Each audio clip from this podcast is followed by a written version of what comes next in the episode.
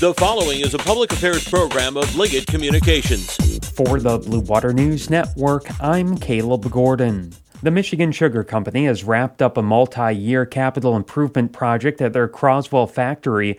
Jason Lowry is the vice president of operations for the grower owned cooperative and says the investments have helped increase production at the Croswell facility by 50%. This past year, we finished the sixth of six years of expansion capital in Croswell.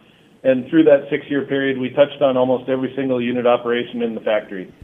The, this last year was a fairly large chunk of money, which consisted of the lime kiln being completely replaced. We took two down and put one up.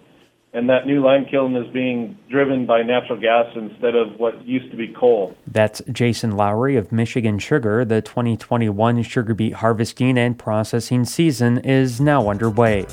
This is the Blue Water Beat.